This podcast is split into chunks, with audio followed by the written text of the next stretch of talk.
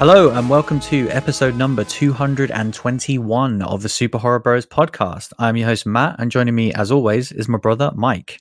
Hello. How's it going? Good man, good. You know, relishing the uh, the last opportunity to, to go to the cinema. It was, it was special, bro. It was special. It really was. I mean, I think we're just getting right into it then, like, because it is in the news this week. Um, but yeah, I guess to kind of keep it a little bit structured, um, yeah, we are going to be talking about a movie this week that we saw in the cinema. Um, and we're right, also good. going to be talking about a movie that came out 25 years ago, which we've never seen before. Correct. Um, so things are going to get weird. So strap in. Um, Things are going to should get be, witchy. yeah, it should be a fun one. Um, but yeah, you kind of discussed it there. So I'm just going to go straight into the news. And I kind of had it at the bottom just to talk about, it, but we may as well just talk about it now. From um, the top now. It's it's what's bumming me out. Yeah, so obviously, um, as of recording, we are in a very weird week, um, kind of for us and in the stateside. I think for our Mm. friends in America, um, I hope weird. Yeah, I hope you guys have a have a safe um, voting day, um, and I hopefully it doesn't create a, civil safe- war. Yeah, and a safe Um, post voting. Yeah, because that's always what I'm worried about about our friends over there. Um, So I hope you guys get along well. Um, and Yeah. as far as us in the UK, um, we are now days away from Lockdown Two, uh, the sequel that no one asked for, Yeah. um, is just around the corner. There, uh, you know, there are so few sequels that are better than the original, yeah, and, and and this one is is not going to live up to it. yeah, I don't think it's going to be the T two of lockdowns, if I'm No. perfectly honest. No, it's really Um, not. It's really not. but but uh yeah so with that means that the cinema is now closed again um Yeah. and yeah we were fortunate to see i think we I think this is the fourth movie we've seen for Yeah, we did we did well. Yeah so we saw like five including tenet um five new movies that came out in the cinema Yeah, pretty Um, prolific. during that time and um i think that's right uh, just off the top of my head because we saw spree we saw new mutants tenet um saint maud and now the craft legacy right those Yeah. are all the films um Right. And what really sucks, obviously, with the cinema we were going, so close. yeah, so there were actually three movies on our app already for listings in Mm. November that we will no longer get to see any of these movies. Um, so first up was a movie called Horizon Line, um, which one that wasn't really on our radar, but we saw the trailer and it's very much a thriller, um, but looked fun. And we wasn't sure with whether or not we were going to cover it for the show. We still aren't, um, but it was one that we were both interested in watching. Um, that is going to yeah, it just we looked won't like get to see. fun uh, race against time kind of uh, versus nature versus kind of you know the the extremes kind of movie, and it just looked like a fun ride. Like I don't necessarily know if it's one for the podcast, but Hmm. it, you know it was one that we both wanted to see either way. Yeah, and Allison Williams in it, who who's of Mm. course a favorite of ours. Um, and then Mhm. yeah, the following week, um, we were going to be seeing Freaky, um, Oh, which we were both good, very man. Mm. excited for. Um, and then two weeks later, another movie that kind of has gone under the radar is a movie called Possessor, um, which already came out in the states um, a few months back. And yeah, that was also scheduled to be released in our cinema in the month of November. Um. So obviously with that one, I guess they could just push back one week and it'd be fine because as of Mhm. right now, obviously things are supposed to it could easily change, but the cinemas are supposed to reopen again in December. Dude. Um, Dude, and come on, get get yeah. real, bro. I mean, the, the whole thing is obviously a mess. It's so disappointing. There are so many different elements to it. One, one element that I saw actually on Twitter the other day, we, we talked a few times about um, the Prince Charles in London, Mhm. and they obviously had only they'd only opened up three weeks ago Oh, man. and now they're closed again. And yeah, like again, they're saying that they're fine because you know their business model, blah blah blah. That you know they seem to be good, which is great news um, Mm. because they're a fantastic cinema. If you're in the London area, you have to go to the Prince Charles if you're a movie fan. It's to me, it's my favorite cinema I've been in in this country. yeah, um, sure. but it's it's yeah, it's sad news, and yeah, of course, like there's going to be a million knock-on effects to this. Um, most notably for the podcast, um, it's going to be all digital going forward. So yay. we're back on that digital buzz again, and there are at least a few movies that kind of we had on the back burner to watch. We're close to year end as well. yeah, I know. Which, like, we have to make a ten. haven't, I haven't even begun to like. I, I personally haven't even begun to make a list. Like, I I can think of four good films right now. I normally get to like you know April, and I'm like, Mm. right, I need to start writing movies down. And, Yeah. and then I, and like by now I've normally got like a 15 a list of like Mhm. 15 to 20 and then I then I whittle that down I I haven't even bothered man like I'm not gonna lie yeah. like I'm just like well No, it's not going to be like previous years. I don't think we it's going might to be a we very. might have to do a top five. I don't think it's going to be a very passionate one either way, if that makes sense. Of kind of like these No. certain hills that we're willing to die on. Like, I just don't think it's going to be that case. It's going to be very casual this year. um, but No, uh, I just want to give like like some some banter films in there. To be honest, just for just for the hell of it. I'm sure we'll be able to do that. Absolutely fine. Um, I mean, I'm not yeah. gonna lie. The, the first film that came into my head that's on my list is Upgrade. I knew he was going to say it, and to be honest, at this point, you can have it in there if you want. I'm really not that fussed. Yes, it. if any year, if any year it was going to stand a chance and it would be a fair representation, it would definitely be this shit show of a year. Um, but yeah, it obviously sucks. Um, it'll be one that I'm sure we'll keep you guys updated on going forward in regards to obviously with the podcast. Um, but yeah, as a and like especially these movies that we just mentioned, Freaky in particular, I'm Mm. really curious whether it will just be a move it back one month, put it on digital, like at least you know. For all of Blumhouse's faults as well as their positives, they are at Mm. least one of the companies that have experimented a lot in the pandemic in terms of getting their movies out to Yeah. people. Um, you know, just this week, obviously, we saw the Craft Legacy in the cinema, but it is available on demand in into the states. Um, so potentially, we could be seeing something like that for Freaky as well. Yeah, Um, let's hope so. Yeah, for sure. Um, but yeah, going into the regular news, there's just a few things this week. Um, Mhm. it's this first one's a real weird one. So, um, Insidious, that's a franchise that exists. that, that is, yeah. Um, and uh, apparently there's four of them. Um, at this point, And- Mhm. there's going to be a fifth one. And normally you would say, why the hell is this in the news? Well, let me answer that question. Um, is that Patrick Wilson is going to be making his uh, debut as a director, directing Insidious Chapter 5. Um, Uh, Patrick Wilson. so he, I believe, was in just the first two. Again, so for me Yeah. personally, I, I love James Wan. He's one of my all-time favorite directors, as people will know. I don't like Insidious. It's my least favorite of his films by far. Um, he directed the first two. I've seen the first movie, didn't like it. Don't think I even checked out the sequel. Um, we Hmm. saw the fourth one for the podcast, and that was painful. Um, how Mhm. bad it was, and so yeah, and didn't I can't remember how much of an involvement Leigh Whannell had with that movie. I know he, He- he- in it, but was Oh, he yeah, did he have a he- writing or directing role at that point? I'm not too sure. I don't believe so. I think he only wrote the first two, but I might be wrong. Right. Um, but Um, yeah, this is weird, obviously. So Patrick is clearly has a passion for this. Um, he says, uh, I'm honored and thrilled to be at the helm of the next Insidious installment, which will provide an amazing chance to unpack everything the Lamberts went through a decade ago, as well as deal with the consequences of their choices. Uh, directing the movie is both professionally and personally a full circle moment for me, and I'm extremely grateful to be entrusted in continuing to tell this frightening and haunting story into the further we go.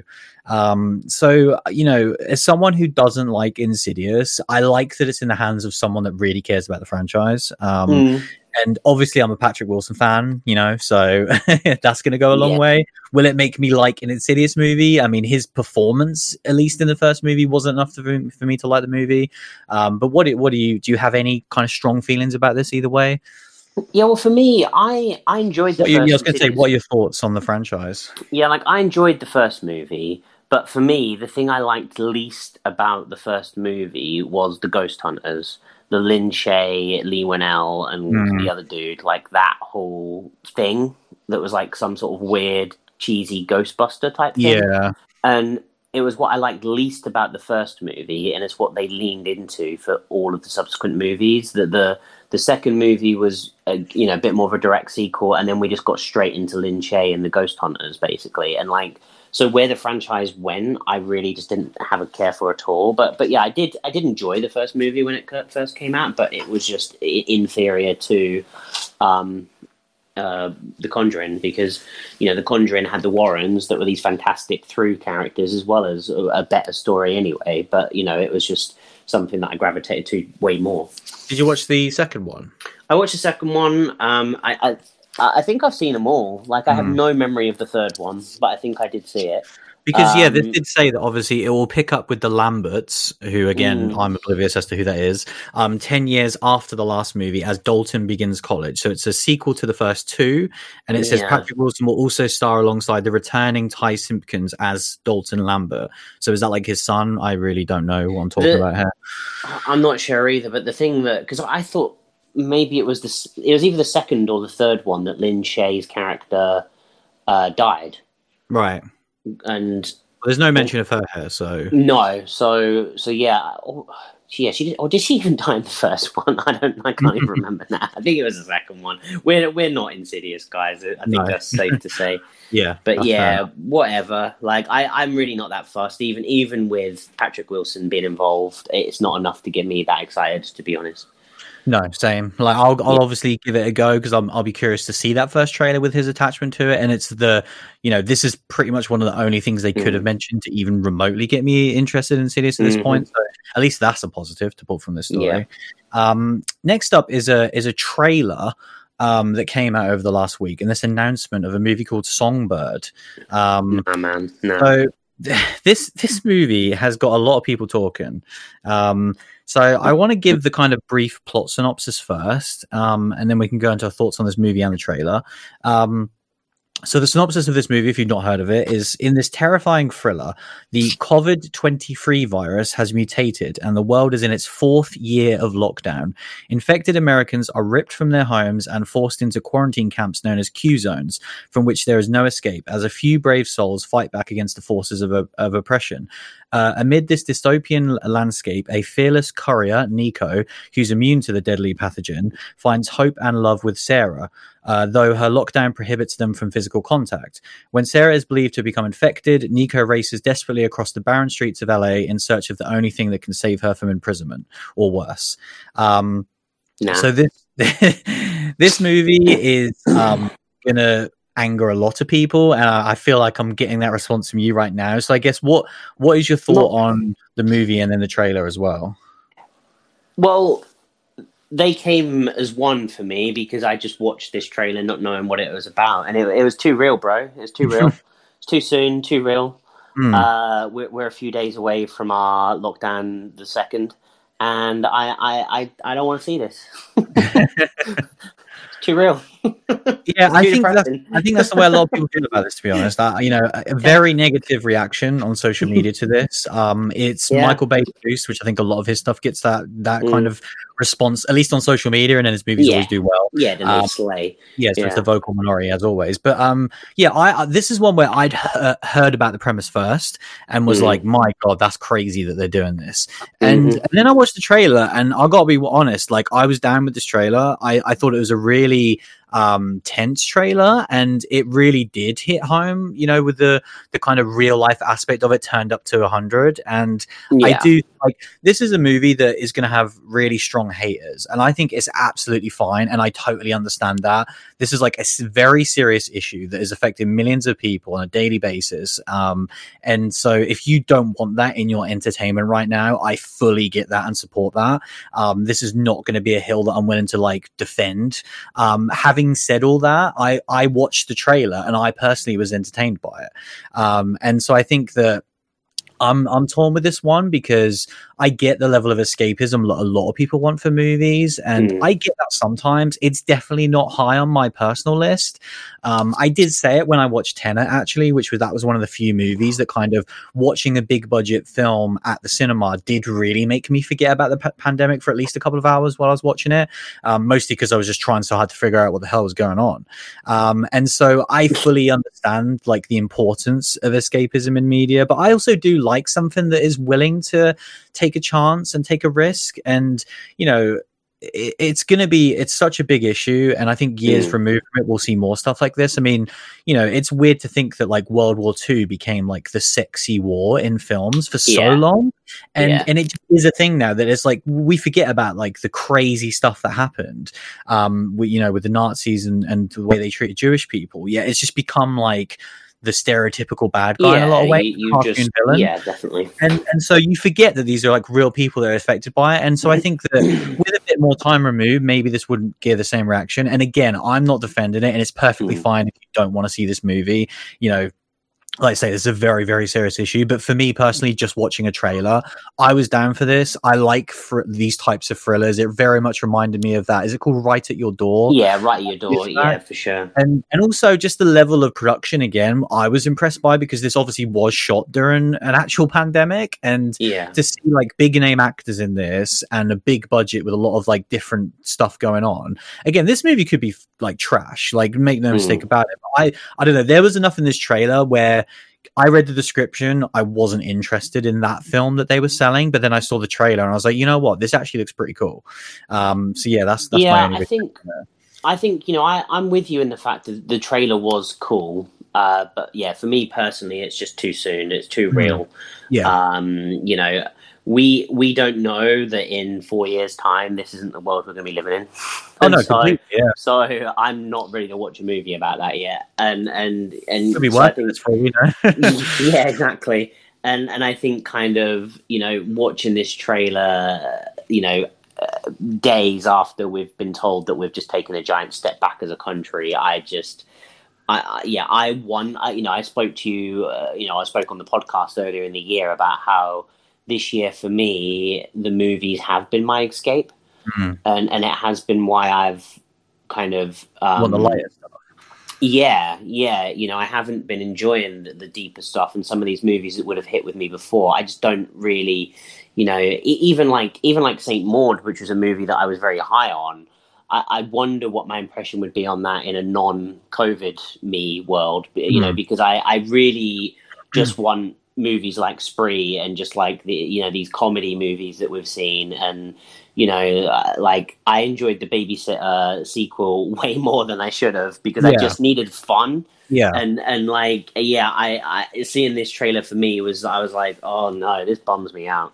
Like Yeah. it was, it looked great in terms of what it was doing, and if this was just like something a bit more removed, sh- shove a couple of Nazis in there, maybe I'd be less offended. But like right right now, it's just yeah, too too fresh.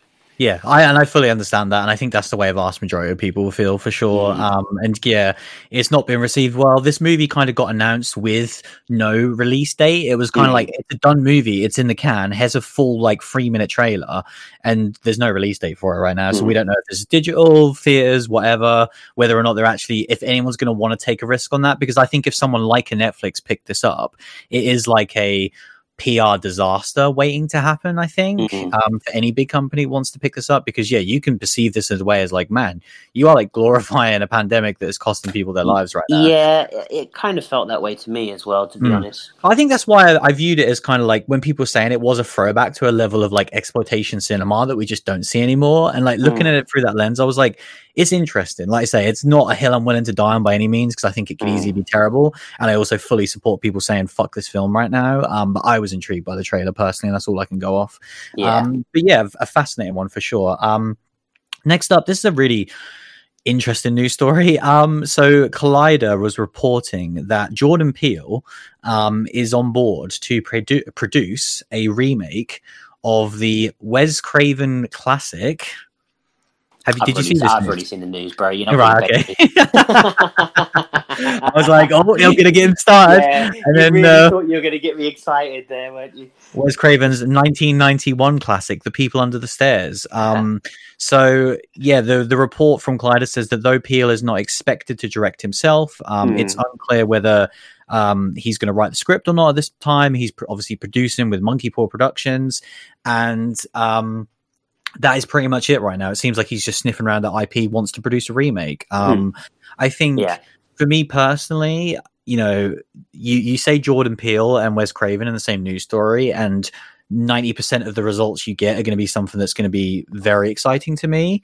Um, this is right at the bottom of the list. Um, I, I don't, I, you know, I've I watched People Under the Stairs for the first time this year and was not a fan, um, and so. I think in some ways, you know, those are the movies that make more sense to produce a remake. Of course, I Yeah. think you know, as we've discussed with something like the original It, of course, we've, we've discussed that to death at this point. But like a movie that has the the bones of something that could Yeah. be great with with clear areas to improve.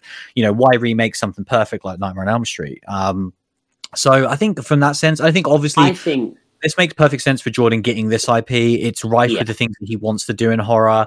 Um, that movie is filled with kind of racism, class inequality, Mm. you know, patriarchy, all of that stuff is relevant in that movie. So I think it makes perfect sense for Jordan Peele to be involved with Well, I that. think I think that's the biggest thing for me is Hmm. that when I when I saw this news, I was like, oh, come on, Jordan, of all the Wes IP. But then I thought about Hmm. it more, and, and I and I really came around to it where I was thinking that yeah, this is rife for a Jordan Peele spin on it with the um, you know the the um, class inequality and the minorities and everything like that Hmm. that that you know he, he has put onto the cinema in such a fantastic way in his in his directorial movies. Obviously, from what we saw of Candyman, that also looked fascinating, but Hmm. who knows because we're not allowed to see that movie.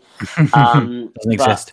but um you know uh with with this one i think um the people under the stairs was a, a a movie that i enjoy a lot and i think it has a lot of potential to be even better the movie loses its way for for a point and it kind of goes a little long and i think kind of that um breaking into someone's house and it's not what you expect it to be. You know, we've seen it in Don't Breathe and we've seen it in other horror movies recently, and I think that's always a real fun thing. Um, and I think kind of Especially um, when they did it in 1991 as well. yeah, well, exactly. It was it was uh, um, you know uh, not seen at all. I was trying to think of the Bill Skarsgård movie that we saw as well. Oh, Villains. that. Villains, yeah, you know that was Yeah, I love fantastic Villains. as well. And I think kind of you know seeing it, seeing some movies like that, and seeing this, I you know I, I'm I'm excited for it. Like to see if Hmm. it gets legs for sure.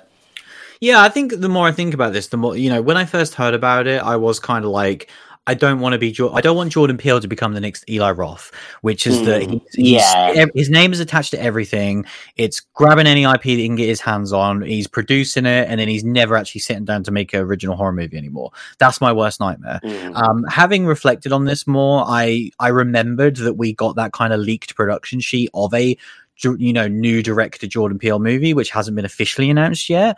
yeah. Um, so so he is doing that, and that's fine. And then to have this as another project, where, like you said, I think you know, especially if he's involved in the writing, I will be very fascinated because this is a yeah. Academy Award winning writer for horror, and there's none of them in the world other than Jordan Peele. Um, so I think that is really really exciting to see his take Yeah. on it. Um, and of course, yeah, I think we'll we'll I'll know more about that going forward with Candyman because I've not seen a thing that Jordan's wrote that he hasn't directed as a film. No. Um, so I think it will be really interesting to see if Candyman can do that in the hands of a different director. Mm. Um, but yeah, so this is definitely an interesting one for sure, and I think this this definitely has legs. Like I think once Candyman is out the way, um, and then we re- we're into like 2022, and he's marketing his next movie that he's not directing, I could definitely see this being the one for sure.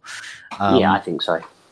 But uh, yeah, next up, um, we have another kind of original movie been announced, which has been pretty cool to see in the last few weeks. Really, it seems like Hollywood and the kind of major production companies are really starting to gear up in the last few months and kind of dealing with how to make new movies during the pandemic. Um, you know, obviously we're seeing like Netflix shows still continuing, seeing that Stranger Things that I really want right now. Um, yeah, I want that so bad. But at least we and, got uh, Mando, man. yeah, hell yeah. Um, but uh, so this one's pretty cool because it's um, a new movie. So it's direct. It's going to be directed by Scott Derrickson, who within the horror genre made Sinister, um, which is a really cool movie. Yeah, I and like I really, movie. I really need to go back and revisit that because I've only seen it once and that actually really scared me. Which again, you Mm. know, as someone who, like I say, doesn't happen very often, I always give um, cr- movies massive credit for that. Um, but he's one of these guys. Like it became this trend a few years back where all these horror dudes made superhero movies. Um, so he went, went off and made Doctor Strange. He was obviously involved in the sequel that then collapsed, and now we have Sam Raimi involved, which is insane. Um, obviously, James Wan with Aquaman. You got Andy Muschietti, who's going from It to um, Flash. You have the guy that made Lights Out, made um, oh god, the other DC movie about the kid superhero. I can't remember what it's called. Um, just a whole bunch of stuff that's happened, and so yeah, it's God oh, also yeah, I can't remember what that's called completely. I Mhm. really couldn't stand that movie. Um, but and then the Godzilla sequel that I talked about recently was Yeah. um uh was um oh god was uh Michael Wingard. Doherty. Well, we got Wingard doing. Yeah, so yeah, Adam Wingard is making Godzilla versus King Kong. Yeah. Um, but yeah, Michael Dougherty, who made the the movie that I did watch, he obviously directed Trick or Treat and Krampus, which are both amazing. So like, Mm. so many of these horror guys just went off to make these big budget movies. But yeah, basically, in a long winded effort, um, Scott is back to directing a new horror movie, um, for Blumhouse and Universal. Um, and it's called Black Phone. And this is based upon a Joe Hill short story, um, which I have read. Um, so it's the the plot is very short. Uh, it was kind of on here. It says a kidnapped kid, a creepy soundproofed basement, an ancient disconnected phone. Then, when night falls, the phone rings. Um, I can't remember where I read this. It was in one of his short story collections. I was going to say I've I've I've read his two co- or Have two you of read his them? collections.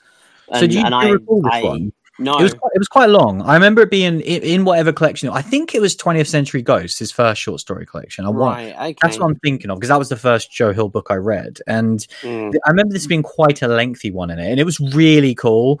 Um, When I first heard Black Phone, it didn't ring a bell at all. But then when I re- you know read this small plot description, I was like, oh, I do remember that, and it went some really yeah, cool places. I can. Oh, it's right there. Yeah. Mm. yeah. So this is awesome. Um, Mm. So I think it's yeah, it's just a really cool pickup. Like I say, it's a guy who who obviously has made a really awesome horror movie in the past, and he's picked up this this Joe Hill thing, which I think is really cool. Um, so yeah, like you say, we don't know much about this. Obviously, production's probably going to ramp up. This is probably Mm. a couple of years away, but it's it's something to get excited for for sure.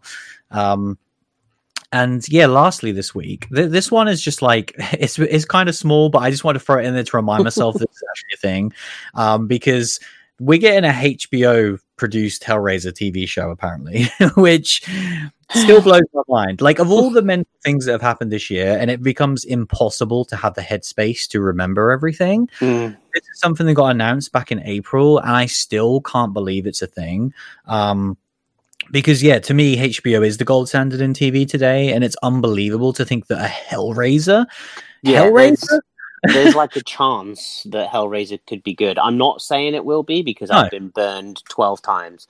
But yeah, the first time it's going to be relevant since Hellraiser two. That's for sure. yeah, yeah. and and that's unbelievable in its own right. Like this is going to get the most eyeballs a Hellraiser project has ever had from Yeah. episode one onwards. Um, but the reason why this is thrown in here is because Clive Barker is now on board as an executive producer. Um, Obviously, that doesn't mean too much these days, of course. Um, but it was cool because it's the first project he's been involved in since 1996's Bloodline. Um, can't remember which one that is because they just all blur into one. I'm assuming that's like Or- something along that. I thought it was um, four, maybe Bloodline, which was the one that I kind of enjoyed. Okay, cool. Um, but yeah, like this is 25 years since he's put he wanted to put his name to a Hellraiser project, and Mm. um, yeah, he says in a statement, um, "I'm delighted It the Hellraiser." Oh, nice. Um, I'm delighted the Hellraiser mythology is seeing a new life. It's time the stories went back to their roots. I'm eager to bring to a new audience the most powerful and ancient elements of horror, the darkest evil invading our human lives, and how we must find in ourselves the power to resist it. Um, and God yeah, there's damn some it, Clive Barker. Why do you have to tantalize me with your words? I know he's such a wordsmith. Um, I know. but yeah, like again, this is a weird one because it's not too much of a news story, but I just wanted to throw it in there because of all the things that are upcoming. This has really gone under my radar, but like I'm Mm. really goddamn excited for this, man. oh, like it's dark as fuck. Yeah, Yeah. this could be so good. I know, and it's like, the idea of like a HBO miniseries, their kind of like eight No. episode structure is just oh, it's not- I can't wait. Let's not do it, bro. All right, No, I'm- we've done I'm we've done this excited. before. We've done I'm it before. excited. I'm not. I'm not doing it again for Hellraiser. I, gonna I promised myself I wouldn't do it again. Yeah, I'm ready to be burned with Hellraiser. I'm ready. Um, Yeah, you're not been as burned as often as me. no, I just had to watch that awful one for the podcast. Um, yeah, that was about the tenth one for me.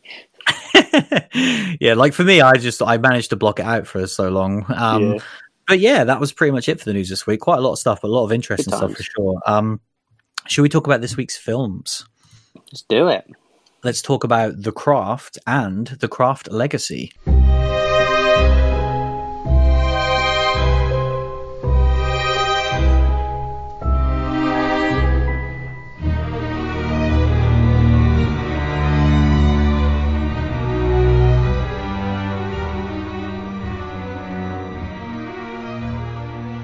So yeah, obviously this is going to be a weird one.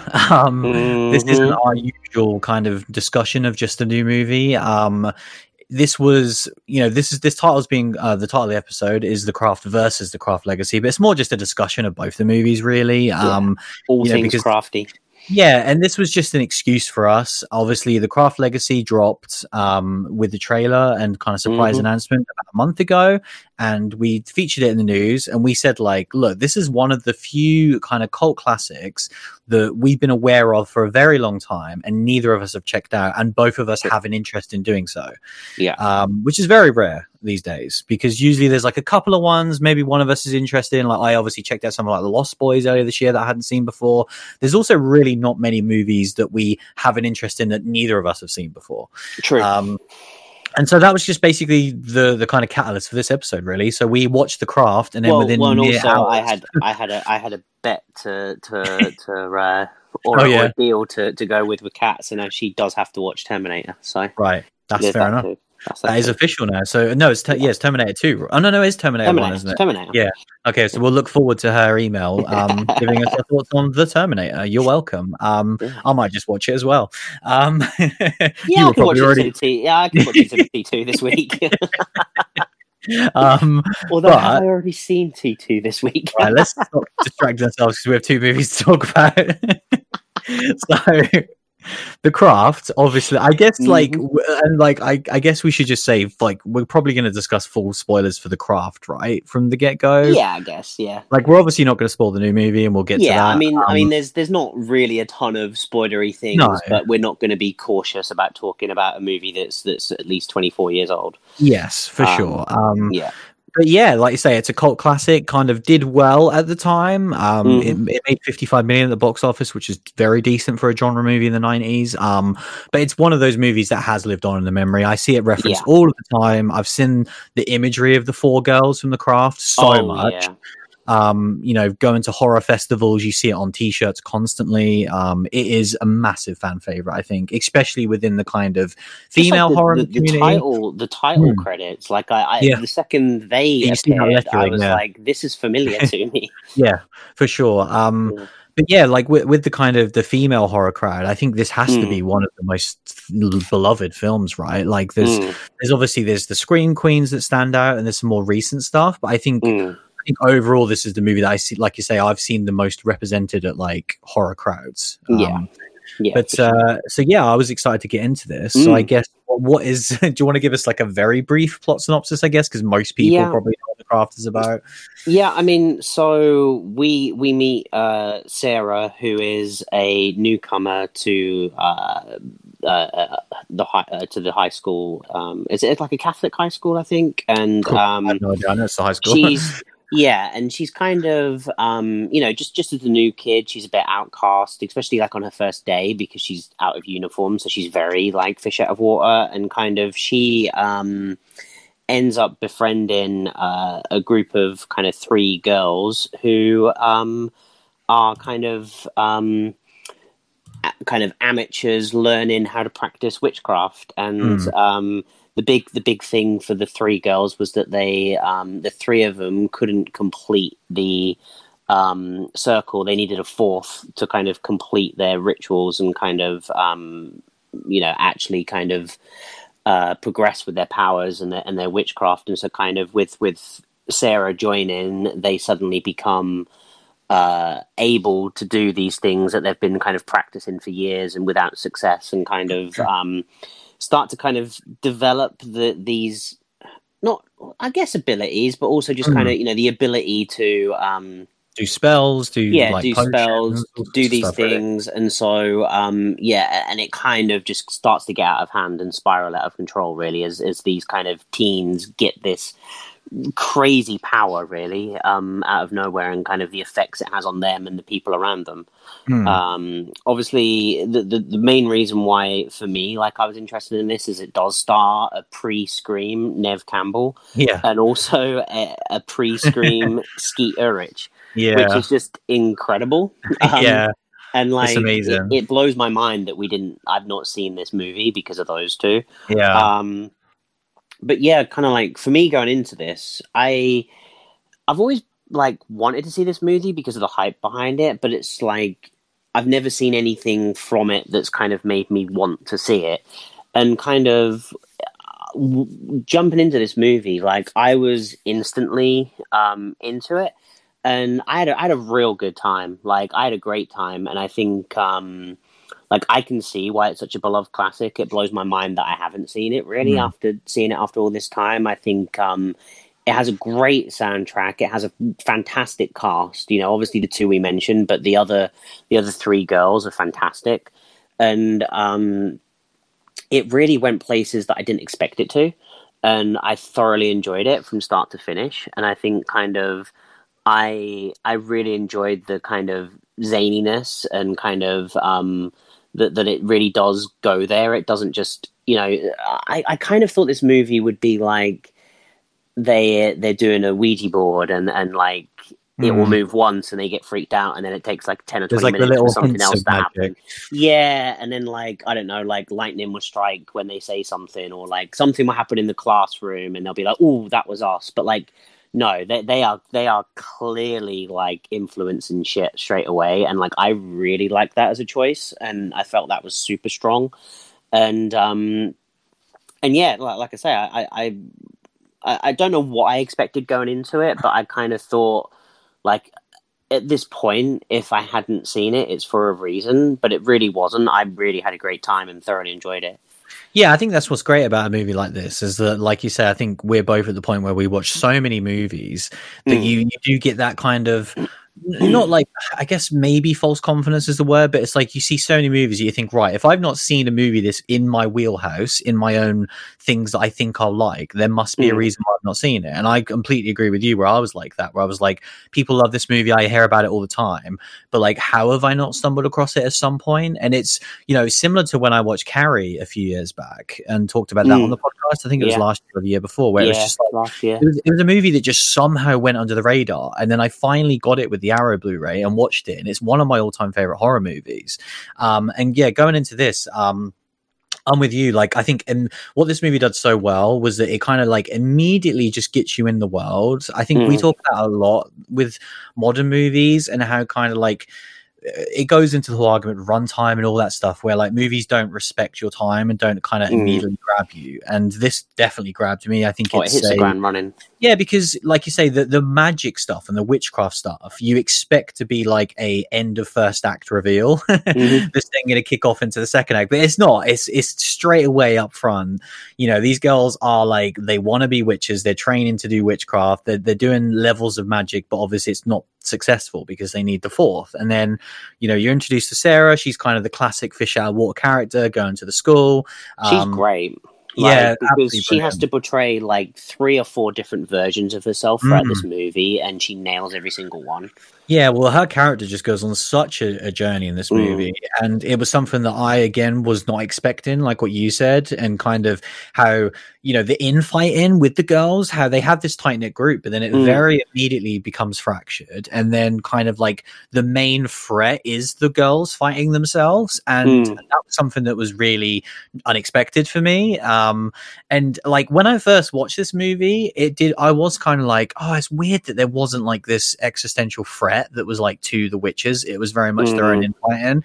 Um, and now I've had more time to reflect on that. I do actually think that was a good choice. Um, Yeah, because it, it, it's not a conventional storyline for what you No. think. Like a conventional storyline would be, here's these witches. Okay, here's an outside threat that they need to defeat together. And I think the fact that this movie didn't do that was was very strong. Um, Mhm. But yeah, overall, like the, the acting is definitely one of the strong points for sure. Um, everyone is great, and I think obviously we have to mention our two favorites in this. Um, Mm. because seeing Nev and Skeet in this movie, seeing them play completely different characters to what they played in Scream, yeah. but the fact that it came out, you know, the same year is incredible. Um, especially with Skeet's character because he looks He's very crazy. different.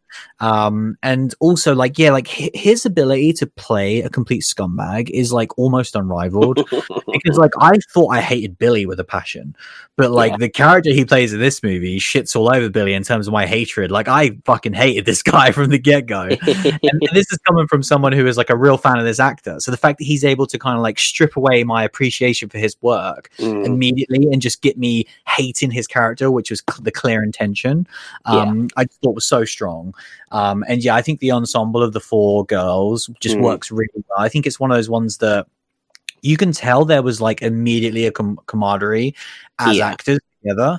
And it, it, really wouldn't surprise me if this is one of those groups to like, I know this, this year's on, I'm sure loads of different things happen, but I feel like there's a bond there that you can tell would last for a very long time. Mm and they almost you could tell that they were making something special where they're like it's one of those movies where they were so young in their career that they wonder if they just had this general feeling you know of like something something about this is working and yeah, especially with it, it kind of felt like that. she had two of those in the same year mm, so yeah. like she made two movies that like she could live off for the rest of her life you know like the the the craft appearances and the scream appearances even if there was never a sequel to scream um, mm. would have been like kind of enough um so yeah, I really enjoyed it for those elements. I will say that you said you liked the music. I, I mm. like the music, but I think it was it really dated the movie. Um, for for sure, but like I, it was it was like for me, like having a '90s throwback is something that you don't get to have too often, and the fact no. that like there's this '90s movie that I haven't seen. Uh, like I've just recently been rewatching the Matrix movies, like uh,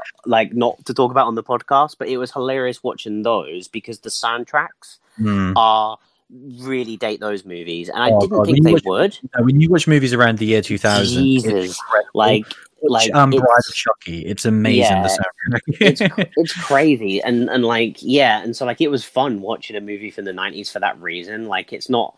Yeah, and so I, I had a great time with it. Yeah, see, I'm, I'm um, with you on that because people talk a lot about when things get dated and kind of like mm. it's it's a reflection of its own, and I'm I'm I, I'm with you where it's not everything needs to be in a like a time. Yeah, people get way too carried away with that. Like, of course, there are great movies. Like something like Psycho is always going to be timeless. But I think I do. I, am completely with you. I love when a movie is a reflection of its time, and especially yeah. when you get when you get to visit it like this. Having said mm. that, 90s pop rock slash alternative rock indie whatever is like one of my least favorite genres of music so for me for me personally i wasn't into that stuff whereas obviously when i watched like bride of chucky and oh, they're God, playing yeah. they're playing 2000 nu metal that's my shit yeah. So yeah. like i love that whereas yeah this isn't my cup of tea but i did appreciate that it at least very much grounded this movie right in the dead center I think, it, I think it just suited the movie as well yeah um, definitely but i think i think for me as well like the this movie was the it was the witchcraft and the kind of stuff behind that. As someone that no, like the actual practicing of witchcraft, right. like the spells and the kind of way that they spoke and the way that they kind of set things up and everything like that. Like for me, for someone that um, knows nothing about that world, I found fascinating to mm. to kind of get this insight into, and it was done in a way that wasn't like, oh, you want to know you want to know how to be a witch, do you, uh, Sarah? Okay, well here's ABC beginner's mm. guide to hmm. being a witch. It was like no, no, they're just going to start doing stuff, and like it felt it felt real, it felt proper, and for me as someone that has no idea about it, I was like, wow, this is this is like uh, cool to see, and like something that like you know I think quite often with witchcraft and stuff, you get it where they just kind of like run around in circles, kind of in front of a bubbling cauldron and say things. Where this just didn't feel like that. It felt mm. like, um, you know, more real and and yeah, like I, I enjoyed that aspect to it as well. It just made it feel a lot more like when the crazy stuff was happening, it felt more real because of the way it was done. Pre, you know, the setup to it and the spells and everything.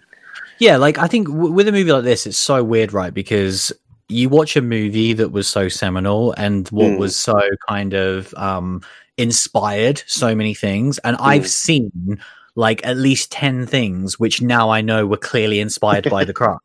Yeah. So you know, you know, one one really good example is the Twilight Zone se- season two episode that we watched earlier this year. Do you remember mm-hmm. about the two the two basically yeah. witches in school? Yeah, yeah, yeah. And, that was, and, like, yeah like thinking about that now through the lens of watching the craft, it was like, oh, okay, we didn't even talk about it obviously in the episode because we'd not seen the craft, but that entire episode yeah, was a love letter to, to, the, craft. craft. Yeah. Um, and, and even someone who grew up watching like Sabrina the Teenage Witch, like there's elements to that within this uh, that, that come from yeah. this clearly. And like, I what I loved about it was oh, the, the goddamn title sequence for a start. yeah, well, I, I, I, like when you know, and again, you see this and stuff now. So I'm not going to try and say that like this was the first one or whatever, but I think this was one of the best cases I've seen of it when you have these people that are clearly not experts in what they're doing they are experimenting and mm. then things don't always go the right way so they kind of yeah. they come up with these spells and you say things that have like dual meaning and then they come mm. back to haunt you and i think this movie did that so well where you get this great turning point where they're like,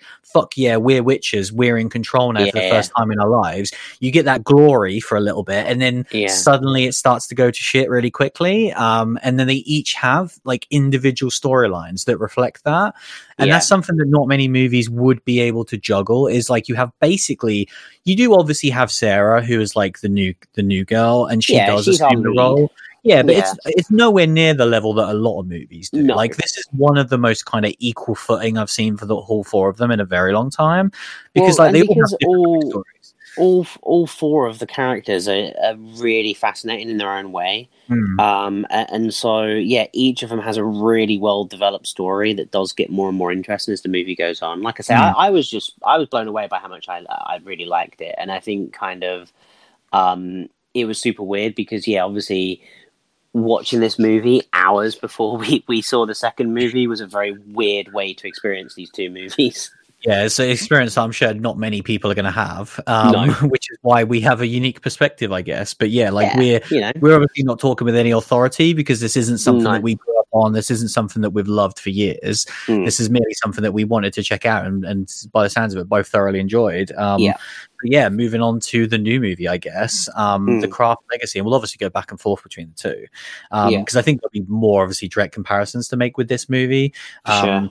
Because yeah, this obviously uh, kind of got surprise announced with the trailer, and then they kind of announced Mhm. it was coming mostly to on demand, but we obviously got a theatrical release in this country, and obviously immediately people were saying it was a remake. Um, Mhm. Very similar, of course, with a lot of different elements. You have four witches, you have an outsider joining a school, you know, all of the elements are there. Um, And then kind of like within the trailer, which I think was it's an interesting choice because you you see an element in the trailer which clearly makes this movie a sequel um and i don't want to get into it too much because i think for a lot of people they probably won't know that um but Mhm. i will say just up front that it is a sequel and then we'll, i guess maybe when we talk spoilers we'll talk about the implications going forward but um yeah i mean as far as plot descriptions go it's pretty much the same thing right like yeah, pretty much. Is, is the new girl? Is it Lily in this yes one? lily Um, yeah, and and yeah, she, it's basically the same plot that she's literally moving.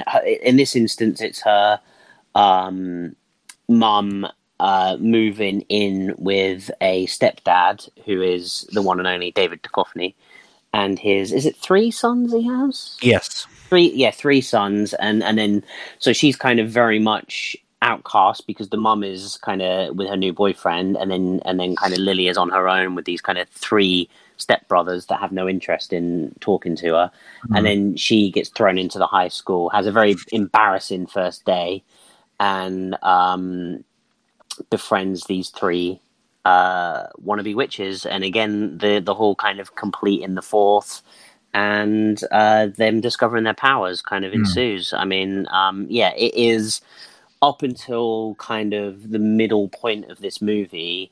It it does toe the line of being clever. Of is is this a remake or is it a, a, a sequel? Because it Hmm. is beat for beat very similar to the first movie, but obviously with characters, you know, in a in a different modern era. Um, but yeah, I mean, I mean, do you want to go into your thoughts on this one? Yeah, so it was an interesting one, obviously, because yeah, we'd just seen the craft, and I was like, oh, okay, Mm. that was really cool. You know, what am I going to make of this? And obviously, when it first starts out, it is very similar. And I think trying to sort of give my overall thoughts, like, I, I, this movie was better than I expected. Um, I actually think the movie's good, um, Mm. which which was more than I had hoped. You know, I think going in, um, I had the kind of Black Christmas shadow still hanging over me Yeah. and because the, I thought the trailer looked very similar to that, and um, seeing a few negative reviews as well, where I was just like, okay, this isn't going to be good. And and to me, I was pleasantly surprised. I think this has a lot of good elements and quite a few pretty awful and shite elements, and so that it kind of like it evens itself out. Um, Mm. to start with the positives, I think Lily as a as a lead character is great. Um, super compelling, um, really, really well acted. Um, I've seen her in Devs, that TV show that I watched at the start of the year, and um, she plays a completely different character in that, but she was awesome in that as well. And I really liked her performance here. And kind of like her character has a lot going on. Um, I think early on, I really liked that they focused on her family element. And again, this this is like a new backstory that we hadn't really seen in the original Mm. movie. Um, dealing with a lot of different stuff. Obviously, you have um, the kind of the stepdad with all these sons, and he's kind of one of these blokes who thinks like men aren't men anymore, and so you can kind of see that he's like some sort of motivational speaker, isn't yeah. he? He's like written books. He talks stuff. about like the death yeah. of modern masculinism and stuff like mm. that. And so, you know, immediately you can see the kind of back and forth that he's going to have with a character like Lily. Um, mm. And so I thought, oh, okay, there's some really cool setup here. I love that she kind of had this really great relationship with her mom. Um, mm. and, and it was a real, real situation to me where I was like, okay, her mother clearly loves her, but she knows that she's, you know, a, still a young woman herself, that she still has to live her own life. She's met this guy who th- she thinks might give her happiness, and so she might have to kind of cut a, cut, cut a few corners for the sake of her own daughter. And but her daughter understands that as well. Like I really like those early scenes where yeah back and forth. She's oh, the, introduced. The car journey was was fantastic, mm. and like the introduction to the family. Oh, I felt so real yeah. those interactions, and so I was like, I was super down again, similar to with the craft. Like this movie got me straight away um, because of all that stuff, and then obviously when we get into the actual witchcraft stuff and and the rest of of the the group, um, that's where this movie like massively goes downhill for me. I, I think the other three characters aren't compelling in the slightest. Mm. Um, they, they are kind of like what your biggest fear would be about the original was that you would have one lead who would have a really cool backstory and then three other people that just happen to hang around with her. And that's how I felt about this. I know almost nothing about any of them. They really don't have a backstory. Like I know so much more about the original Craft 4 than I do about mm. these four yeah, I know more about Lily than any one of the eight, and so I think that's why the positive is Lily is Lily is like the most fleshed out character out of all of them, but the downside is the other three just completely suck. Um, so that's definitely a downfall. And then I think kind of one one element that is completely new in this movie is this whole subplot involving a character called Timmy. Hmm. Um, yeah. which is really good. I, I, really liked his character. Um, you know, not to go into spoilers, but kind of like he he develops and is very dynamic throughout this movie. Um, they really tackle some really serious issues with him, which I think worked really well. Um, and his subplot is like so fascinating, and it's mostly to do with Lily as well. It's the it's the back mm-hmm. and forth between Lily and Timmy and the way their relationship develops, and all that stuff was great. The the second his backstory, um, sorry, that subplot gets wrapped up is when the movie just completely lost me. Um, yeah. And so that is kind of leading into the finale moments and probably the last 20 to 25 minutes where like I just completely switched off and like it wasn't interesting to me. The new elements that they tried to add to, to make me as interested, I was like, no, like the best element of this movie is gone now. And so like I still like Lily as a character, but I don't give a shit about these other three girls. Your other compelling side plot has now been wrapped up. And so the finale was just completely lost on me. Um, so yeah, that's how I feel overall is like this was a good movie. It was better than I expected. And it was because of Lily as a character and the Timmy subplot, but the kind of like there's a reason why I'm not talking about the coven. I'm not talking about the magic elements, which I don't think were very good. Um, mm. And to avoid spoilers, but I don't think the kind of external uh, external threat that they add in the final third is remotely interesting. Um, mm. So yeah, what did you make of it? Yeah, I think I'm I'm almost with you, but still a bit more falling a bit more short than you in liking mm. it. I think um, I I didn't like pretty much all of the main four characters. I, I really disliked the three other girls. I just didn't find any of them interesting. They either felt like shells of the original characters or mm. just kind of just just uncompelling. There was no, you know, we didn't know anything about them, and and I just didn't ever warm to them. And obviously, I was conscious that was this maybe because it was mere hours after watching the original, but I really don't think it was. And then with no, they do have characters. With, with, with Lily, I, I enjoyed her character, but I just I don't know. There was something about her that I never like fully warmed to, and never you know I I, I just was never fully with her on that journey.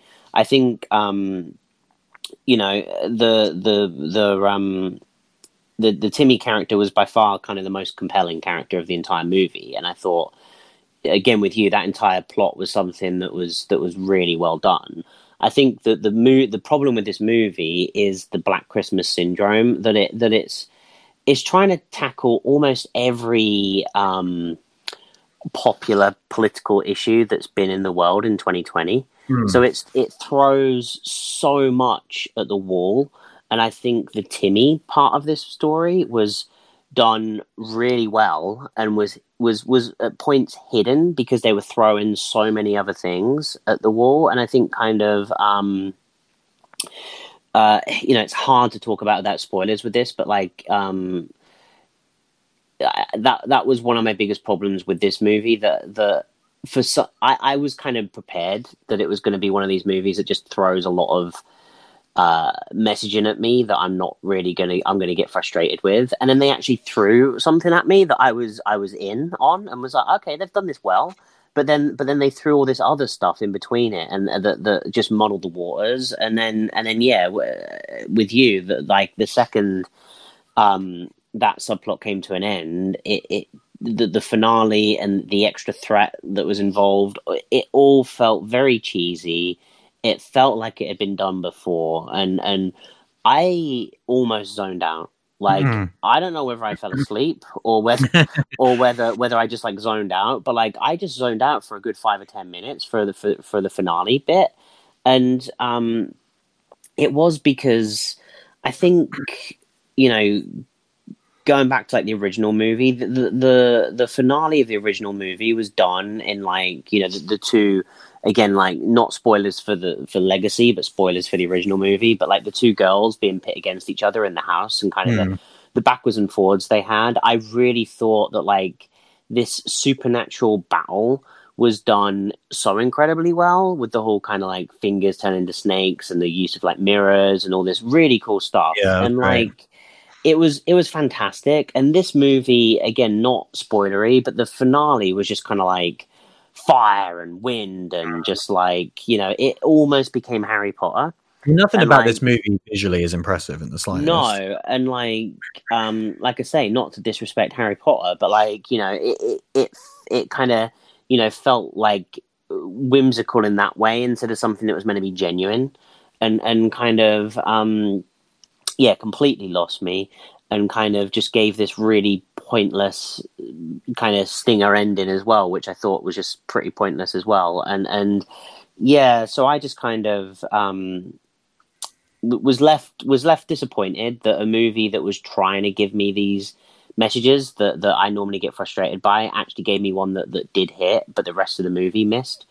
And and and yeah like i said i think it was it was fine. Like it, i i didn't i didn't hate it. I didn't hate my time with it. And i don't like i said if i hadn't have just watched the original like just before it would i have enjoyed this more would it have felt more fresh you know if i if i'd seen the original movie 20 odd years ago and then seen this with everything else would i have been more hot on it i think mm-hmm. i probably would have um and so you know i do think that seeing the original that I love so much does you know does take away from this one partly, but I also just think parts of it just weren't very good. Yeah. Um, and so so yeah, it's a it's a tough one. Like you know, in a, in a in a year that we see a lot of kind of sequels, I think kind of um, and, and you know we're talking constantly. You know, uh, the the news that you just spoke about was remakes and sequels still constantly, and it's like you know this this was not th- th- this was not god awful. It was just like it, it it could have it could have just done a few things to been a hell of a lot more solid. I think. Yeah, there's a the point you made that I really want to pick up on is talking about the whole, you know, it throws so much at you, um, mm. which I want to get back to in a sec. But I think the the one thing that I think is unfair that I see a lot of people putting this in the same category with Black Christmas is that that movie kind of ruined ruined the, the the the Black Christmas ruined what Black Christmas was about because of the message it was trying to give. Where this did bleed it more into the craft and and made it made more sense.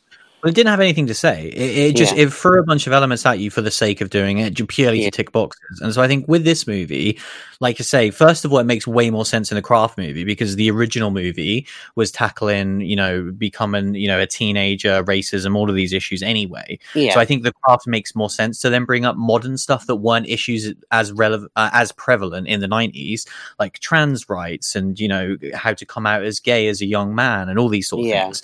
Um, and and also the the thing I discussed with the David David Duchovny character, like that's a that's a thing that gets talked about now is like is masculine dead and stuff like that. So I think mm. all of those things make sense in a movie like this, and so I think yeah. it I completely agree with you. It just throws so much at the wall and Mm. and really does hope that some of those things are going to stick. And clearly, I think the Timmy stuff just works so well Yeah. um, because it's handled really well. It's phenomenally acted, and it's just really believable. And I think I kind of I didn't finish my point talking about the setup, which is the whole family dynamic, which I think is a great setup, with it, which then just completely goes nowhere. Like Mm. I love the setup of Lily juxtapositioned with living with, with all these guys, juxtapositioned with the relationship with her mom, and Yeah. the way you know the stepdad character, the way he views females in the world um, and males as well, and kind of all that dynamics. There was so much setup and so much potential for Yeah. that to be great that was not explored in any remotely interesting way for me. So that that Mm. completely missed the mark.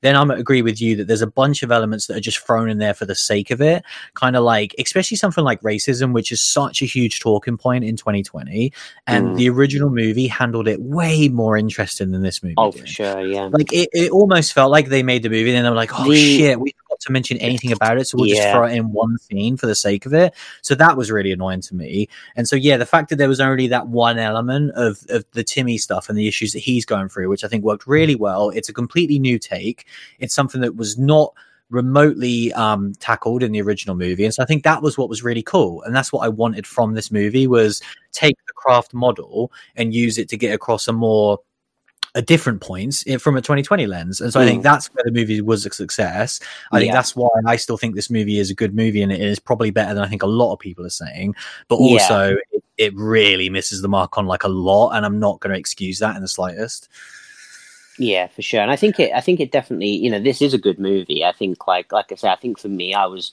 I was more down on it coming out of it because I'd, I'd literally watched the two almost back to back, Mm, which which does this, which is unfair. And there was something that I just wanted to go back on with the first movie as well that you just that just triggered like in my mind when you speak about race and the way that they dealt with it in the first movie. You know, as someone that is, um, you know, lucky enough not to have you know firsthand have to experience it you know be, being a white dude like i don't i don't have that um you know in my life which i'm very you know lucky for. And i think kind of it's sometimes difficult to uh you know obviously when it's overtly offensive and proper there like you know you can see it. But this this the the, the original craft movie did it in such a subtle way and the way that the the character reacted to it it genuinely like made me feel it mm. in in a way that I uh, ha- very rarely get to experience, and like it, it, it really hit me, and I was like, oh my god, that is awful. Like I don't even want to go into what the character said because it just like Mm. it made me feel awful for the girl, and like um yeah, like I've not eh, I've not experienced that kind of um emotion often, and then that movie did it so well, and yeah, for, for then kind of yeah for, for the for the sequel to to really throw it in is just yeah we've got to tick that box it felt like Mm. um yeah what was a, was a shame Yeah, for sure. Um, we did have a couple of questions as well while we're talking about these movies. Um, so kind of just to interject these while we're talking about both the films. Um, we we had a question from uh, a couple actually from Cinema Breakdown, um, Mm. who says, "Do you think the Craft Legacy remake slash reboot will hurt the franchise, or does it spark interest for a new generation?" Um, Mm. I think that is the million dollar question. yeah um, for sure it's the question that Blumhouse uh, are trying to answer with this, and I think it, Mm. it's. Uh, you know, again, I think a lot of people are going to be very hyperbolic, and I'm not going to be one of those people. I don't think it remotely kills, you know, the original movie or anything like that. I think that's such an over the top reaction. Um, and I think as far as sparking interest for a new generation, obviously we're not the people to answer that question um, because it's the it's the young kind of female populace which will make this movie a potential cult classic like the original one did. Mm. So I think the the real answer is only time will tell. I think obviously when you have a movie like that original, it's going to be so hard to do that. I mean, it's it's so Mm. hard it anyway. was in lightning in a bottle with with Yeah. that cast and and Definitely. So I think I Um, think you know even though I, I think I, I think this movie's good, but I think overall that I'm kind of like one of the more positive reactions to this movie. And even speaking with that, I'm like, man, I it, it would it, it would be a very bold prediction to say either way. But I will I definitely will go as far as to say that I don't think it hurts the franchise in any way, shape, or form. Yeah, I Um, think I think I I think it definitely doesn't hurt the franchise because I think this is a good movie, and I think it does. At its core, it tries to do what the original movie did, which was Mm. was was give you this really you know, good story, you know, of female empowerment, but also tackling a lot of other issues. And I think like just you know, the first movie did it more concisely, but I guess as well, there's just way more issues that are in the zeitgeist right now, and this this movie just tried to hit on them all, and it probably needed to just trim it down a bit. But I think in terms of um yeah, it doesn't hurt the original in any way for me. I think you know they're they're so far removed and and um, can be enjoyed in both on their own. And I think I think you know in terms of will this spark kind of you know for a new generation, I think it. Yeah, we're, a we're not the ones to answer, and b time will tell. But I think it, it stands a chance. Hmm. I think Yeah. I think it's good, and I think I think if there are, um, in particular, the Timmy character, I think Mm. um, uh, a lot of a lot of um, um, blokes out there could um, gravitate towards that character and really, really kind of um, get something from that journey and and and feel kind of you know that that journey, and and I think. Um, yeah, it it does stand a chance um, of, of being something that is looked back upon. Yeah, I think that's one thing that obviously without going into spoilers, but I think for people that don't know anything about these movies, I think the Craft Legacy did a really good job of tackling issues for young men and Mm. that's something that they kind of have completely hidden from the marketing, of course. Um, and it was a complete shock, and it was one that I was completely satisfied with in the way they told that story. So I think that would be my message to people who who maybe don't know too much about this. Is like the original movie is almost all from a female perspective, Yeah. um, which I was fascinated by and absolutely enjoyed.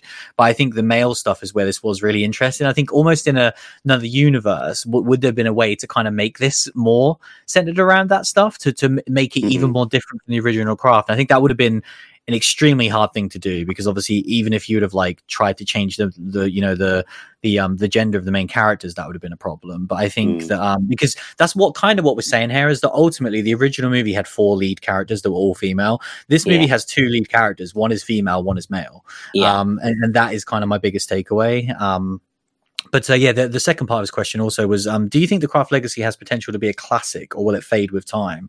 Um, I guess we were just kind of talking about that same Mm. stuff. But I mean, I don't bandy about the word classic too much, No. and especially with a movie that I would only consider to be good. Um, so no, this movie is not going to be a classic. Um, No. But yeah, definitely like like every point we just said stands. It could definitely find its audience. I think for something like this, it's great. It's on digital platforms in the states. I would love for this to quickly get to a service like Netflix, just to get more Mm. Eyes on it, and, and so the young audience can see this because this is a movie made for young people Yeah. um, that maybe aren't going to the cinema as much. Um, but uh, yeah, we did. also, Have, the the cast felt a lot younger yeah, in in this. They felt they felt super young, and and um, where, It's funny you whereas in that, I think back in the day, actors just looked a lot older, didn't they? Of like you would you would get, you would yeah. get 25, 26 year olds playing high school students all the time, whereas now oh yeah, obviously we They're have like high very school students. We have we have good young, you know, like the, the actors, pot of, yeah, the talent out there. Like we always talk about the young Mm. actor pot of talent that's out there. Well, I bet these actors are like 17, 18, 19, like Mm. guaranteed. Whereas, yeah, back in the day, I bet they were 25, 26. yeah, yeah, and but it was really noticeable, and I think Mm. kind of tone, tonally though as well, because obviously in the first movie they're kind of driving around and that sort of thing, whereas this is you know they felt more uh, young in this movie, and obviously because you've got like this whole much stronger parental structure, and with kind of David Duchovny's character kind of being this strict parent, it made her feel even younger. yeah. So yeah, they, there, there really did feel like a different itch in age between the two the two casts. Yeah, for sure. Um, and then yeah, we did have another one from Kyle, um, who says, "Was there an experience in school that you wish you had magical powers to deal with? Um, and which of the original four is your favorite? I'm a big Nancy fan myself. Uh, personally, not a fan of the new one, but I'd totally still be up for a sequel with the original girls. Hmm. Um, so yeah, I'd be up for wh- that. yeah. What's favorite of the original four? Obviously, it's weird for us, right? Because we've literally just watched these movies. Um, Yeah. I mean, Obviously- it's, uh, it's Bonnie, isn't it? Yeah, like I, I, will say that I really I- liked Sarah um as the lead um and thought she was Yeah. awesome in the movie. But yeah, like I can't not say Nev Campbell. Come on. yeah, I. But to be fair, all four of them Mm. are very equal to me yeah, because all four were fascinating, and I, I really like. I, I go straight to Nev Campbell because I like her anyway. But like in terms of you know uh, honesty, uh, honestly, like I really don't know because I think they were all fascinating in their own ways, and and that's what that movie was so strong because it had four super strong leads. Yeah, well, especially because we have a love for one of the actors, and Yeah. then like I don't know about you, but I really am unfamiliar with the other three. Like Yeah. clicking at their kind of filmographies, I, I vaguely recognize the lead girl, but the other two girls, yeah, I she, really she didn't was, know. You watch? Did you watch Prison Break? No, I didn't know. Oh, okay, she was in Prison Break quite a Right. bit. That's where I kind of I was like, is that her from the Prison Break? It's Oh, very okay. weird watching like her like before 20 she years was in it. Yeah, like yeah, but yeah. Yeah. Um, and then yeah, what was the last part? He says, um, uh, totally be up for a sequel with the original Mm. girls. I think kind of to, to end the conversation now, and then I guess we'll throw up a quick spoiler alert, um, because I Mm. did want to touch upon the final stinger of Legacy. Sure. Um, so yeah, full spoiler alert for um, the Craft Legacy, which we're only going to discuss very briefly. Um, but kind of as I discussed at the, at the top end of the show, like in the trailer, there's a photo of Nancy, Mm. and and kind of that was why we knew it was a sequel. And then that is completely not played out for like the first what hour of this movie, um, Yeah. where it is pretty much a remake with the new elements like we've discussed. And then kind of in those final moments is when they really do try and weave it back to the original, and they bring up multiple different characters' names, and obviously was- we find out the heritage of, of Lily. it was Um, done in such a poor way uh, with Lily. I think, like with her discovering that because we're in full spoiler mode right now. yeah, yeah. yeah um her discovering that she was adopted was was such a a rubbish way for that to Mm. happen. She was just like looking for a filing cabinet and there was a little folder that said like yeah, adoption was yeah. and and then she like got the bit of pay it just was terrible. It was Yeah, so was poorly a written. so poorly written.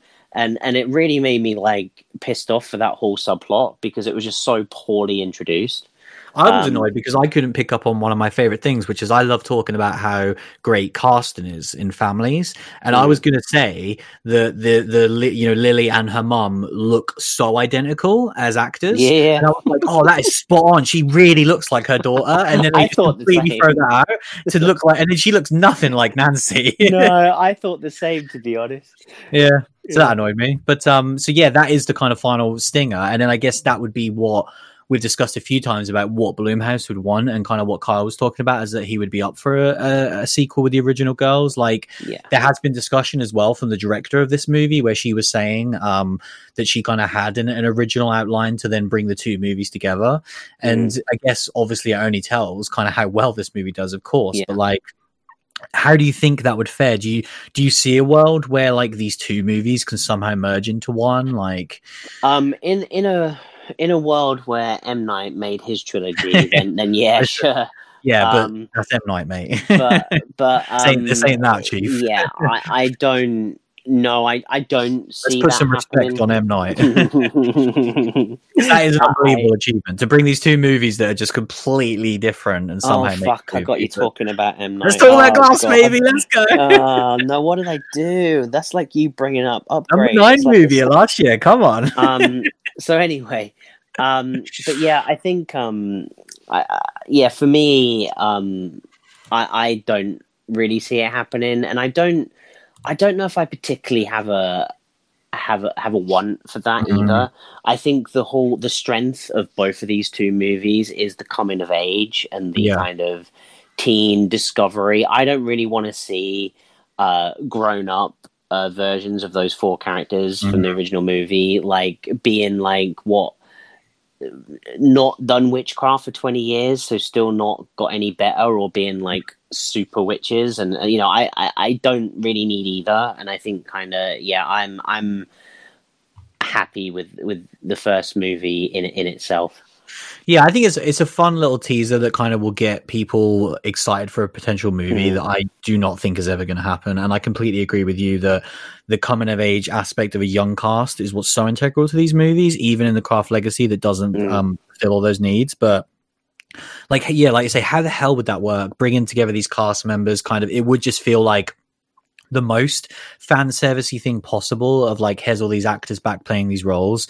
And it's like to what end you know? Like they've not played these characters for 25 years. What would be the point? Mm. they've all moved on from this moment in their lives that happened at high school when they were all together i assume. And um, you would have to write one a hell of a script to somehow make that work. But i think we're talking Yeah. completely hypotheticals anyway because I, I don't see a chance that that could ever happen given that this No. movie has had a pretty muted release at best um, yeah, this movie would have to come out and absolutely slay at the box office to then be like, right, we've got the figures that we can bring in to bring back the all four members of the original cast. Mhm. And this this movie is not slayed, so that's not going to happen. no, Um, but yeah, I guess final thoughts on this very obviously weird episode talking about these new movies. Like I had I had a really good time. This was Yeah. for me one of the most fun I've had for the show for a little while. Obviously watching two movies. Um, thoroughly enjoying the original and i'm really glad that i finally watched it now and it's kind of in my Same. own personal I- wheelhouse I, really want a nice Blu-ray of it now.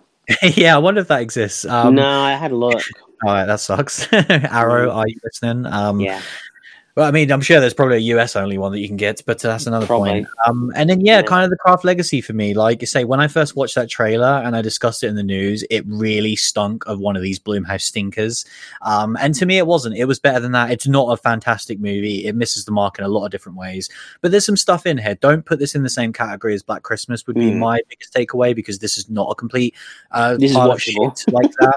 Um, this is actually a pretty well made movie with some really interesting concepts as well. It's just a shame that they couldn't tie it together, especially as we discussed the third act, which just doesn't work. Um, yeah. yeah, But yeah, no, I, I mirror that. I had a great time. Both movies were enjoyable. The first movie is fantastic, and I think uh, you know you.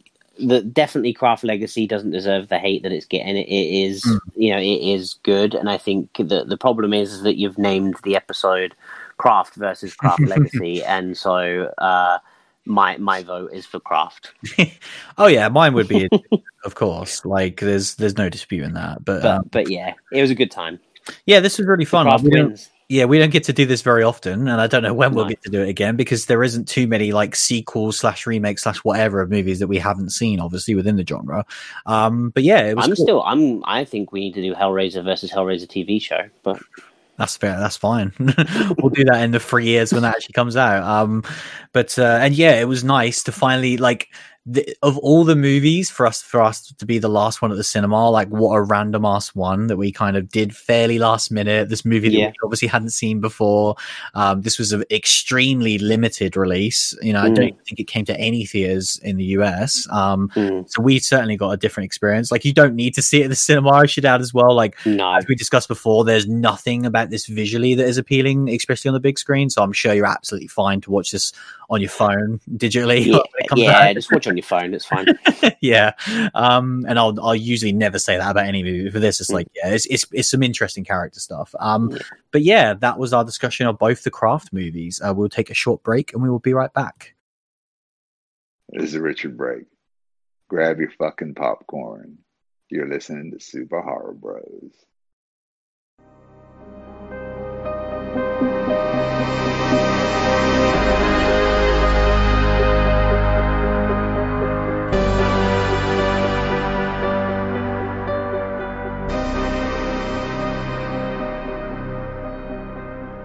So yeah, just to kind of finish us off this week. Obviously, um, it was Halloween over the weekend. Um, it was indeed. and yeah, the end of our kind of listener feedback from Sean, who made it through to day 31. Um, Bravo, Sean. Just let's take a minute and and like good good achievement, man. Like you've done it. You've, to- I've I've tried and I've failed, and you've done it, man. oh yeah, it's a very impressive achievement. Um, the only thing I will say is that like you had, you, why didn't you finish with 31? Like, come on, it was it was right Yeah. there for you. I Come know on, buddy. he finished with the classic. He finished with, of course, with the original Halloween, which I have to respect. But I mean, Yeah, the new 4K restoration as well. Yeah, for sure. I think he finished with quite a lot of classics. I think he was watching The Thing, yeah, the um, thing. Creep yeah. Show as well, which is always incredible. So, um, yeah, hats off to you, Sean. You made it. Um, but Yeah. uh, yeah, did you like? I re- I only watched Look- one movie over Halloween. Look, bro. what did you He watch? he didn't do Halloween right. I did Halloween right. what did you watch? I watched a little double bill. Right, I watched myself 31, nice. and then I slapped on straight after it Three from Hell. Yes, nice. That's how you spend Halloween, brother. Lovely stuff. That's how you spend Halloween. So I, had, I had a How was time. it? it was great. It was great. Like 31's fantastic. Like it's uh, again with that like um the more I watch it, the more I love it. The more like I've gotten like charm out of the opening scenes at this Mhm. point. I've accepted the, some of the characters, and then as soon as we get into the game 31, it's just nonstop. Mm. It's fantastic, and like it just just like the like Doomhead in this movie, like everything he says is just a one liner Mm. everything he says i want as like a soundbite Yeah. and and it's it, it's it's just fantastic and like the um the soundtrack throughout is just so good and then the final song at the end with the kind of the the confrontation um uh, it is just yeah I, I goddamn love this movie and i think kind of like i just have such great memories of it obviously we it, 31 is our first ever experience of Fright Fest as well, Mhm. which like we don't really think about often. But like I was really taken back in this rewatch to that as well, and yeah, I just had a great time. And then um yeah, Three from Hell I experienced a little bit differently because I've never done it with director's commentary. All right. So I, I, I watched it with director's commentary. So it Yeah. wasn't it wasn't so much as a rewatch as it was more of a, a, a behind yeah, the listening scenes. to Rob. yeah, Yeah, love listening. yeah, but it was awesome because yeah, like it's it's a director's commentary, pure Rob, and like um, obviously him going into Sid and the the rewrites and kind of um, Richard and the way it was shot and like just how this goddamn movie came together was It's hilarious unbelievable. because just every scene he's like, oh yeah, we had about two hours to shoot this, yeah, and like and he's like, this oh, he's yeah. like this happened last minute. Every he was scene- like, he was like, oh yeah, we, we were 28 days into our filming. We had two days left, and Danny Trejo rocked up, and so we had him for a morning. And and it's like, you know, whole plot basically. yeah, and just like everything about it, like this movie just shouldn't have worked, but for Mhm. some reason, like the more like time and time pressure and budget restraints you put on Rob, the the better the project becomes. yeah, the magic happened. Um, yeah, like you don't want to give him a budget and time. Give him fifty quid in two days. Like that's that's that's where he he will shine. Like he'll give you he'll give you a masterpiece. Give him give him a year and a mil a hundred million, and and it will be trash. Like and it's just it's it's hilarious and like yeah, just just hearing all the weird little stories and kind of you know, um, yeah, I, I just it was a great time, and obviously just with the backdrop of getting to watch this movie, and you forget some of the crazy stuff that's in it. Mm. It's it's strange because um, thirty one felt a hell of a lot more practical. You know, he really did put a lot more CG into into Three from Hell, kind of with the a lot of blood splatter and kind of that sort of thing, which I Yeah, found kind the of arrows later on.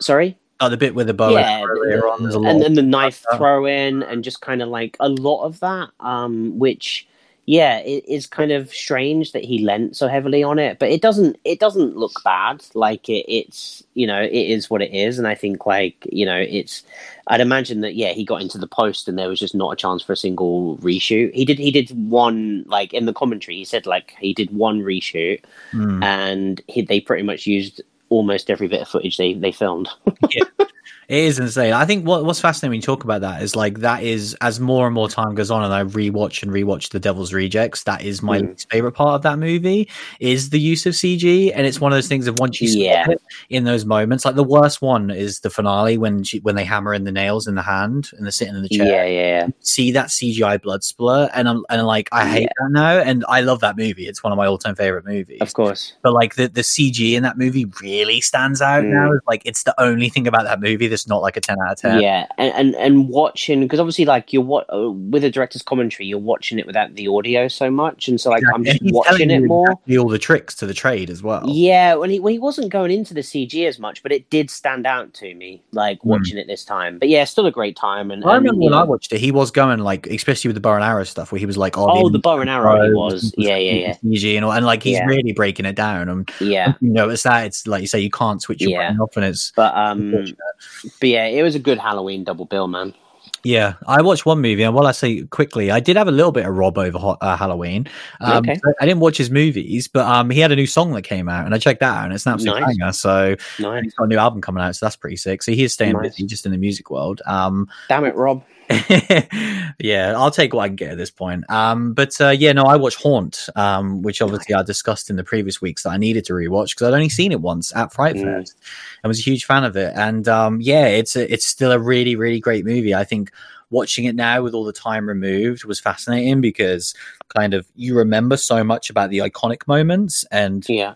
I'd almost forgot about like the initial setup and all that stuff. And I think it is a little bit slow at the start. Like it, It takes a little while to get to the haunted house, doesn't it? Yeah. Like the party scene Hmm. and like her um going outside and the lingering character and like it does, you know, it, subplot with it her go a little bit long, yeah. and stuff like just none of those scenes are remotely interesting and it's kind of crazy how much it switches on immediately once they get to that location mm, like the guy who's like the the kind of douchebag guy when he like knocks the drink over at the party yeah, yeah. like i hate all these characters but then the second they get away from that element they just work so much better Mhm. um, but yeah i I, th- I thoroughly enjoyed it i think it was so crazy to think that i'd forgot that it came out last year like i feel like it was at least two Yeah. three years old um That's life right now, mate. yeah, and looking back on a list where it didn't make our top ten last year, and I looked at it, yeah, and I was like, "That's crazy." And then I looked That's top at, five this year. yeah, and, and I looked at our top ten, and I was like, I firmly stand by that decision on a rewatch. I was like, this is not better than any of the ten movies that we had in our list, and I think it, I think for both of us, it was like literally eleven it's or probably twelve. better than Glass. Shut up. Um, so you know, it, it, it did not make the top ten, unlike Glass, and um, you know, and, and I firmly stand by that. And, and again, Yeah. that shows how amazing last year was because you Yeah. joked about This this is an incredible movie. Haunt would be one of the best movies we've seen this year, Yeah. hands down. And the fact that it, like, I stand by the decision to not put it in the top ten last year only speaks volumes. Um, but yeah, it, it's an awesome movie. The, the the kind of the icon. I'm not going to reveal what it is, but the the kind of uniqueness to this movie with the killers and the marks hmm. in particular. Oh, so It's- good. Yeah. it's You incredible. forget. oh, it's I, so I good. forgot on rewatch. So yeah, well, to me, that's kind of like the main thing I remember about Mm. this movie, and I still loved it, and like the way they show them off, and I just wanted to see more of them. Like they're just Yeah. they the way they look is so incredible. It's such a unique take on that, and it really gets around that big problem that just so many horror movies have of like the mask is so cool, but then the person behind the mask always sucks, and and it's why you don't see so many of these iconic killers unmasked because it's like you know who cares who's like under a lot of these masks. It really just doesn't feel like it's worth it. Sure. Um, and this movie just nailed it in one of the best. It has like one of the best best unmasking scenes ever, um, outside of like a Scream movie. Because with with Scream, it's so plot driven. You want to know who the character is. But Yeah. It was purely the visuals of it. Um, but yeah, it's a great movie, man. Like it's it should be seen by all. And I think it was. I loved watching it on Halloween. Like I'd forgot. Yeah. I, I kind of picked it and earmarked it. It's like, oh yeah, I remember it was you know set around Halloween, but it is so. Oh, it's Halloween Halloween movie. Yeah. yeah, like in every sense of the word, and it really is one of those mainstays for me. Like, usually I do check out at least one of those. Either like, I think I have it on rotation now of either this, Trick or Treat, or Season of the Witch. Like they're like my go-to Halloween movies, um, and so like I like having those on rotation. Or I'll probably because I didn't watch Season of the Witch this year, which is crazy. No. so I'll probably save that now. How's 31 not going to that rotation, bro? I know it needs to be that, that. That's like a different category of just like when I need that Rob Zombie goodness, just stick it on Mm, at time. true. Whereas, like, I, I don't think I can watch Season of the Witch in like February and get the same, you know, feeling No. from it. and similar with this, like, I got such awesome Halloween vibes from this. Um, but yeah, it was a, it was a really great time. But I actually only watched one movie, which was Mm, unlike me usually, but it was a good one. Um, it was a good one. But uh, yeah, that is pretty much it for this week. Um, as we discussed at the top of the show, it is going to be all digital going forward. Um, so yeah, there is some stuff obviously on the radar. I think one worth mentioning is is obviously Peninsula that we keep talking about. Um, we were waiting because we thought we were going to get a cinema release, which is not going to happen. Um, so you know, it's already out on digital platforms. I think the Blu-ray is still coming out this month. Um, and then the third element is obviously we discussed ages ago that Shudder had picked up this movie for 2021. I saw Mm. recently that they've moved that forward now to December.